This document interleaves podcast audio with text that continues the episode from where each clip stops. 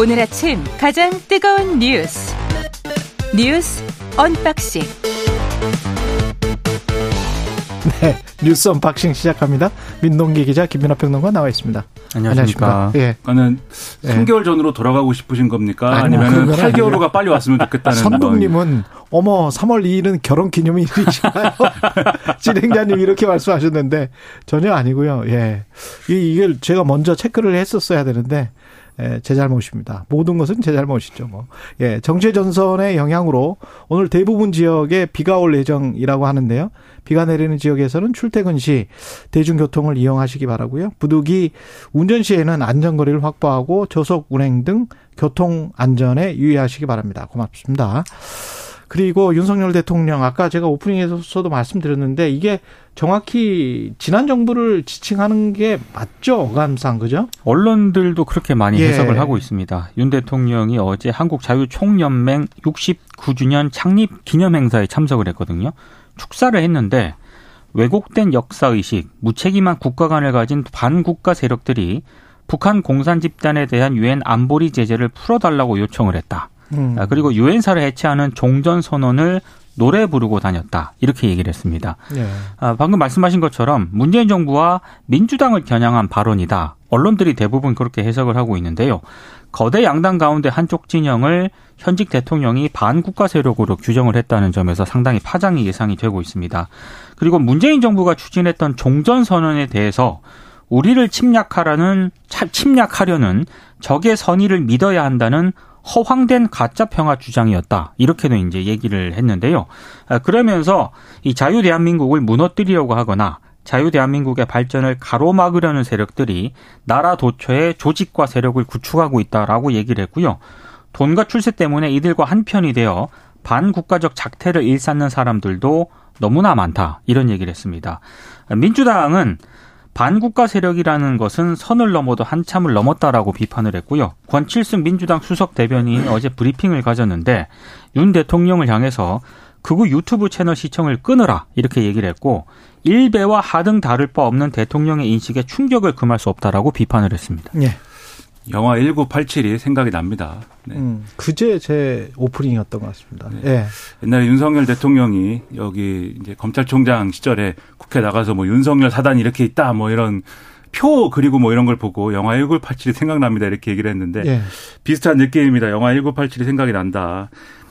그러니까 이게 어 직접적으로 언급 안 했지만 앞서 말씀하셨듯이 전 정권과 민주당을 겨냥한 거죠. 그렇게 이해할 수밖에 없는 게 예를 들면 이런 일련의 서술이 아마도 우리나라에 그 어떤 소수가 존재할 예를 들면 간첩이라든지 또는 이제 북한 체제를 무비판적으로 추종하는 어떤 사람들이랄지 그런 사람들을 겨냥한 그래서 이런 사람들의 어떤 어 위협적인 어떤 면을 크게 이제 좀어본 그런 발언이다라고 하면은 지금 예를 들면은 이 종전선언 합창 뭐 허황된 가짜 평화 주장 그러면서 대한민국 안보가 치명적으로 흔들렸다라고 얘기하기는 좀 어려울 겁니다. 근데 그게 아니라 이 사람들이 다수고 이 반국가 세력이라고 말 일컬어지는 사람이 다수고 그런 사람들이 권력의 핵심부까지 진입을 했기 때문에 국가 안보가 치명적으로 흔들렸다라고 평가하는 거고 그게 정권이 바뀌었기 때문에 이제 어, 그러한 위험이 없어졌다라고 지금 주장하는 거잖아요. 그러면은 전 정권과 민주당을 겨냥한 표현이다. 이렇게 볼 수밖에 없는 것이고 과연 이렇게 말하는 것이 이제 사실관계가 맞느냐라는 의문도 있습니다. 예를 들면 종전선언이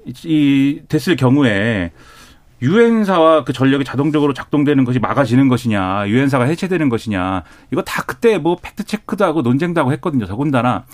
그러니까 이게 평화 평화 협정이 맺어지거나 그러면 이제 그렇게 될 수 있는데 그렇죠. 그게 아니라 종전 선언이라는 건 정치적 선언이기 때문에 지금 명시적으로 그러한 이제 어뭐 변화가 이루어지는 건 아니다라는 걸 다 지난 정권에서 뭐 얘기를 했고 그리고 또 종전선언 더군다나 그 당시에 논의 과정, 협상 과정에서 종전선언의 정치적 의미와 급을 굉장히 낮췄거든요. 트럼프 행정부하고도 얘기를 하고 이러면서 이걸 북한에 줄 수 있는 어떤 것으로 만들기 위해서 굉장히 이 종전선언이라는 걸 선언에 불과한 형태로 만들어서 제안을 하는 그런 과정도 있었습니다. 그러니까 이렇게 얘기해 대통령이 이렇게 얘기하는 것이 사실관계가 맞느냐라는 의문이 하나가 있고 두 번째로 이 어법이 그러면 굉장히 지난 정권에서 우리나라가 거의 망할 뻔했는데 대통령이 취임을 해가지고 지금 구해낸 어떤 영웅 서사인 거 아니겠습니까? 음. 근데 지도자 대통령이 이렇게 예를 들면 지지자라든가 여당이 이렇게 얘기를 하면 뭐 그건 그럴 수 있다고 치는데 대통령이 자기 자신의 어떤 취임과 집권에 대해서 이렇게 얘기한 예가 있을까 그것도 의문이고 해외 사례를 들어봐도 당장 생각나는 거는 도널드 트럼프 정도예요. 트럼프 화법이 딱 이런 방식이었습니다. 예. 민주당이 중국이라든가 이런 데 다 열어주고 모든 것들을 자기들이 나눠 가진 것을 내가 집권해 가지고 다 일소했다 이렇게 주장하는 그런 업법과 화법인데 실제로 외신에서도 윤석열 대통령을 한국의 트럼프라고 지칭하는 그런 보도들이 있습니다. 예. 외신 외신 보도 참 나쁜 보도입니다. 어떻게 예. 그렇게 얘기할 수가 있습니까? 허위 선동 세력이죠. 그렇죠. 예. 그런데 그런데 그게 그런 바람직한 정치와 바람직한 이 통치냐 아니지 않습니까? 누구도 트럼프식 화법, 트럼프식 통치를 바람직하다고 얘기하지는 않지 않습니까? 이런 발언과 이런 태도는 바꿔야 된다. 그런데 예를 들면 저는 이런 얘기를 하면서 참모들이 역할을 해야 된다 이런 얘기를 하는데 앞서 말씀하셨듯이 참모가 아니라 주요한 직책에 앉은 사람들이 전직 대통령을 간첩이라고 얘기하고 그다음에 뭐 지금 여당 사람들을 김일성주의 추종한다 그러고 막 이런 일들이 있고 과거사를 다뤄야 되는 이, 부, 이, 부, 이 어떤 기관의 위원장은 아주 이상한 얘기라고 이런 걸 볼 때 오히려 그 사람들이 어떤 돌발적인 이유로 그런 자리에 앉게 된 게 아니라 그게 코드가 맞아갖고 앉은 거 아니냐 이런 의심까지 드는 거거든요. 그러면 안 되지 않습니까? 우려가 큽니다. 이거 한 가지만 짚고 넘어갈게요. 김대중 전 대통령이 대통령 되기 전에 수십 년 동안 한국 언론에서도 그렇고 여러 뭐 정치인들이 아마 김대중 씨가 대통령이 되면 북한에게 한국을 넘길 것이다. 그때 막 공개적으로 사상 검증 토론회하고 예. 막 이랬어요. 그래서 적화라는 말이 유행을 그렇죠. 했죠. 예. 한국은 금방 적화 아, 통일이 될 것이다. 김대중이 대통령이 되면 적화 통일이 될 것이다. 그 다음에 노무현도 비슷한 이야기가 나왔습니다. 노무현 때도 노무현이 대통령이 되면 적화 세력으로 한국은 물들 것이고 북한에게 넘어갈 것이다. 근데 아직 그분들이 대통령이 되고 난 다음에 우리가 북한에게 넘어가지를 않았어요. 그러면 그렇게 주장을 수십 년 동안 해왔던 분들은 본인들이 허위 선동 세력이고 가짜 뉴스와 괴담을 퍼트린 게 아닌지 스스로 성찰을 한번 해보셔야 돼요. 저는 네. 그렇게 생각을 합니다. 아, 그리고 왜 적화 세력에게 넘어가질 않았지? 본인이 대통령이 됐는데 그러면 넘겨야지 당연히 적화 세력이 돼서 적화 통일이 돼야 되는 거 아니에요? 그러니까 김대중이 대통령이 됐었는데 한국 자유총연맹의 예. 창립 기념 행사에 김대중 전 대통령도 참석을 했거든요. 그랬었죠. 근데 예. 좀 의미는 다릅니다. 그때는 한마디로 이제 어떤 포용의 의미도 하나 있었고 또 음. 하나는 어, 참석을 해서 김대중 전 대통령은 한국 자유총명 총연맹도 시대 변화에 맞게 좀 바뀌어야 된다 이런 것도 주문을 했거든요. 근데 윤석열 대통령 같은 경우에는 그 언론 표현에 따르면 피아 구분을 명확하게 하면서 지지 세력을 좀 결집하려는 그런 언어로 점철이 되지 않았습니까? 예. 그러니까 현직 대통령이 참석을 했다 하더라도 의미는 굉장히 다른 것 같습니다. 예. 근데 지지 세력을 결집을 시도하려고 해도 예를 들면 지난 대선 때 윤석열 대통령을 지지했던 유권자 중에는 과거와 같은 색채의 보수 정권이 다시 정권을 잡는 의미가 아니라 과거와도 다른 어떤 보수 그러면서도 지난 정권의 여러 가지 잘못한 점들을 여러 가지로 고칠 수 있는 그러한 보수 좀 더 발전된 보수가 집권하기를 원하면서 윤석열 대통령을 지지를 했을 거예요. 그러면 지금 결집을 모색하고 좀 끌어모으고 좀 이렇게 우리를 좀 지지해 주십시다 주십시오라고 요청해야 되는 분들은 이런 분들인 것이지 완전히 지금 사실은 이 한국 사회의 여론 지역 내에서도 다수라고 볼 수 없는 지금 그런 사람들 이 아스팔트에 나가서 이 뭐 어떤 집회를 하고 그다음에 이 민주당과 지금 말씀하신 김대중 노무현은 간첩이다 류에 문재인은 간첩이다 이런 주장을 그냥 막 하는 그런 사람들을 결집시키기 위해서 이런 발언을 할 필요가 과연 있습니까?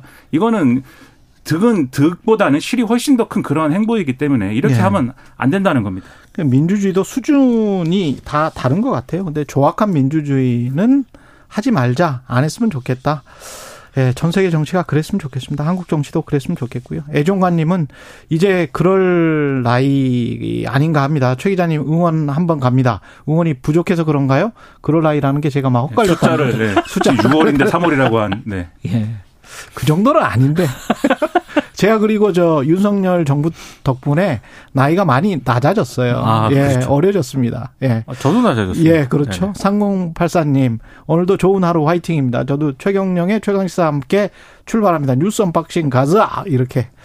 대통령이 선거에서 지더라도 나라를 위해서 재정 긴축을 해야 한다 이런 이야기를 했습니다. 어제 이제 청와대 영빈관에서 윤 대통령이 국가 재정 전략 회의를 열었거든요. 예. 그러니까 지난 1년간의 재정 운영 성과를 평가를 했고 향후 5년간 재정 운영 계획 등을 논의를 했습니다. 이제 그 자리에서 인기 없는 긴축 재정, 건전 재정을 좋아할 정치 권력은 어디에도 없지만 불가피하기 때문에 하는 것이다. 정치적 야욕이 아니라 국가와 국민을 생각한다면 긴축 건전 재정이 지금은 불가피하다. 이렇게 얘기를 했습니다. 그러면서 노조, 비영리 단체 등에 지원되는 정치적 성격의 보조금을 완전히 제로 베이스에서 재검검, 재점검하겠다. 그리고 표를 의식하는 매표 복지 예산은 철저히 배격해야 한다. 이런 점을 강조를 했습니다.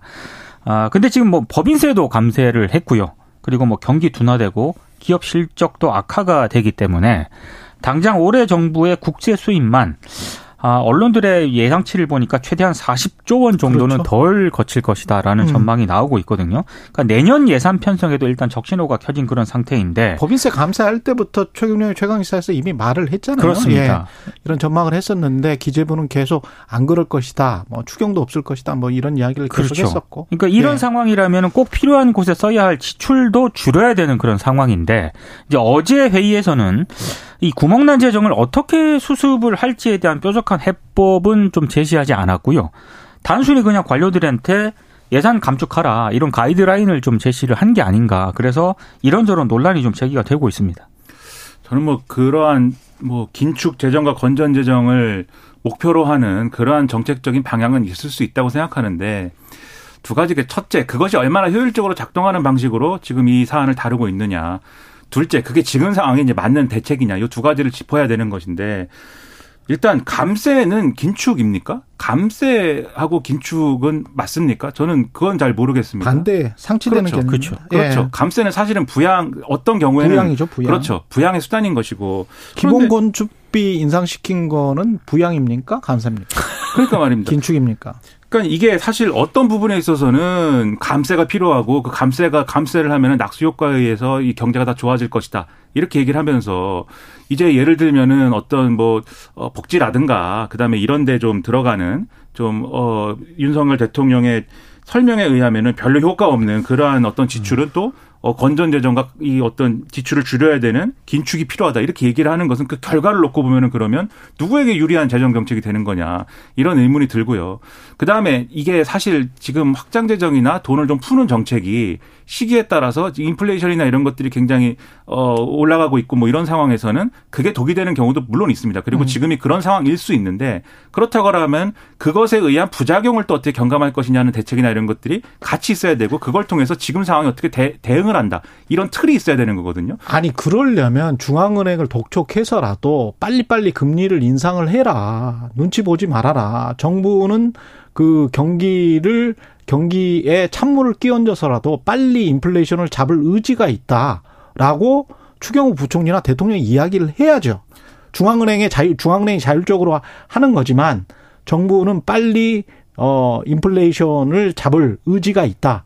그렇기 때문에 우리는 재정 긴축을 하는 것이다. 그게 이제 경제 목표거든요. 그러니까 재정 긴축이 경제 목표가 되어서는 안 되는 그렇죠. 것이고 경제 정책의 목표는 이게 인플레이션을 잡는 것. 네. 인플레이션을 잡는 게 지금 전 세계 경제 정책의 목표인데 계속 재정 긴축이 경제 정책의 목표처럼 이야기를 하고 있는 것은 굉장히 정치적이다. 그러니까 이거는 경제 정책을 하는 게 아니고 굉장히 정치적이다. 이것 자체가 저는 상당히 아까 지금 자유총연맹에서 한 발언하고 거의 비슷하게 어 본인들을 현, 현 정부를 지지하는 정파에게 강한 메시지를 주는 것 그것 이상 그 이하도 아니다. 더 우려되는 예. 건 미국에서는 올해 안에 금리 한 두 번 더 올릴 수 있다라고 그렇죠. 지금 계속 얘기가 예. 나오고 있지 않습니까? 왜, 그 왜 인플레이션 이야기를 해야지 음. 지금 재정 긴축 이야기를 그렇죠. 하는지 모르겠어요. 그리고 네. 지금 말씀대로 그러면 금리 인상을 해야 된다라고 얘기를 하느냐. 한국은행에 대해서는 얘기 안 합니다만 일선은행에서 금리를 올리고 이랬더니 혼나지 않습니까? 금감원한테 예. 예. 막 혼나고 그래서 다시 금리가 인위적으로 좀 떨어졌다가 아, 다시 올라고 막 그런 방법이 있겠군요. 그러니까 혼내고 세무조사하고 뭐 가격 내리라고 하고 그런 그런 이제 중국식의 방식이 있기 때문에 아이, 뭐 설마 그렇게 하겠어요? 꼭 자본 아니 실제로 그렇게 하잖아요. 라면이 싸져서 좋습니다. 예, 라면이 네. 싸져서 우리가 좋으니까 뭐 네. 그런 많이 것들. 먹습니다. 라면. 예. 가공 가공식품 전문가입니다. 예, 제가. 단발적인 것들 그런 것들을 통해서 자본주의를 이끌어 나가겠다 그런 방식일 수도 있겠습니다. 그건 뭐 약간 중국식의 방식인데 그렇게 할 수도 있겠죠. 예. 국세청이 세무조사 아니나 다를까 대형 입시학원에 비정기 세무조사를 착, 예, 하고 있습니다. 네, 이번 세무조사는 정기 세무조사가 아니고요. 불시에 착수하는 비정기 세무조사입니다. 그래서 사교육 업체에 대한 전방위 압박이 본격화된 것 아니냐 이런 관측이 나오고 있는데 사실 대통령실이 앞서 사교육 시장의 이권 카르텔 이 비위와 관련해서 사법적인 조치가 필요하다면 생각해 볼 수 있다라고 엄정 대응을 예고를 한 그런 상황이었거든요. 그래서 정부가 굉장히 발빠르게 움직였기 때문에 사교육 업계에 대한 전방의 압박이 앞으로 본격화될 것이다라는 그런 해석이 나오고 있습니다. 이번 세무조사에 앞서서 교육부와 공정거래위원회가 사교육 업체를 대상으로 법 위반 행위가 있는지 살펴보는 작업에 이미 착수를 했습니다. 교육부 같은 경우에는 지난 22일부터 사교육 카르텔 부조리 신고센터 신고센터를 개설을 해가지고요. 뭐 사교육 수능 유착 의심 신고라든가 허위 과장 광고 등의 신고를 받고 있는데 이 신고가 마무리가 되면 공정위가 또 법률 위반 여부 등을 검토할 계획이라고 합니다. 아무래도 여러 사교육 업체가 동시에 세무 당국의 조사 대상에 올랐기 때문에 국세청의 비정기 세무 조사가 사교육 업계 전반으로 확산될 가능성도 있는 그런 상황입니다. 저는 뭐 사교육 업체가 돈을 많이 벌고 이런 것에 대해서 사실 마음속 깊은 곳에서는 분노가 이입니까? 그렇죠. 그것이 싫다 네. 이런 기분을 갖고 있습니다. 예. 그런 감정을 갖고 있지만 정책을 추진하는 데 있어서는 뭐 이런 뭐 이런 것들이 어떻게 비춰질까 이런 것도 이제 생각을 해야 되는 거잖아요. 그래서 정말 이 사교육 업체들이 정말 뭔가 잘못하고 세금을 탈루하고 그 현금 결제를 유도해 가지고 세금을 안 내고 있다 그러면 그걸 뭐 정기 세무조사를 통해서든 비정기 세무조사를 통해서든 바로 잡아야죠. 근데 아, 예, 그렇죠. 제가 우려하는 거는 이러한 통치 방식이 국민들에게 어떻게 비춰질까인데 이게 모든 부처의 수사기관화 되고 있는 것 같은 느낌이 들어요. 예를 들면 국토교통부다라고 했을 때 현장에 국토와 교통 교통에 관련된 제도를 개선하고 그것을 부조리하게 만드는 구조적인 문제를 바꿔야 되는데 그게 아니라 건폭을 잡고 건폭을 수사한다 이렇게 가는 거지 않습니까? 교육도 뭔가 교육과 제도 제도를 바꾸고 구조적인 문제를 해소하는 그러한 틀을 가지고 얘기를 하자 이게 아니라 킬러 문항을 체포하고 지금 사교육 업체 사교육 비용을 줄여야 된다라고 얘기를 하면 얘기를 하면서 아 그것의 어떤 이행 방안은 사교육 업체로 혼내주는 것이다 이렇게 가는 것처럼 비춰지면 국민들 입장에서는 이게 단기적으로는 저처럼 좀 삐뚤어진 심성의 사람은 좀 시원하다 이렇게 생각할 수도 있어요. 하지만 예. 장기적으로 이게 효과가 있을까 그런 음. 의무를 갖게 된단 말이죠. 이런 거 음. 말고 이런 것도 해야 되겠지만 이런 거 말고 좀 더 이제 구조적인 어떤 제도적인 그런 변화를 가져올 수 있는 그런 로드맵과 비전이 계속해서 언급이 돼야 된다 이런 생각입니다. 우리가 고위 공직 자들 재산 검증을 해도 재산 재산이 많다고 그 사람을 비난하지는 않습니다. 아, 그렇죠. 예. 재산 형성 과정에서 탈불법이 있는지를 이야기를 하는 것이고요.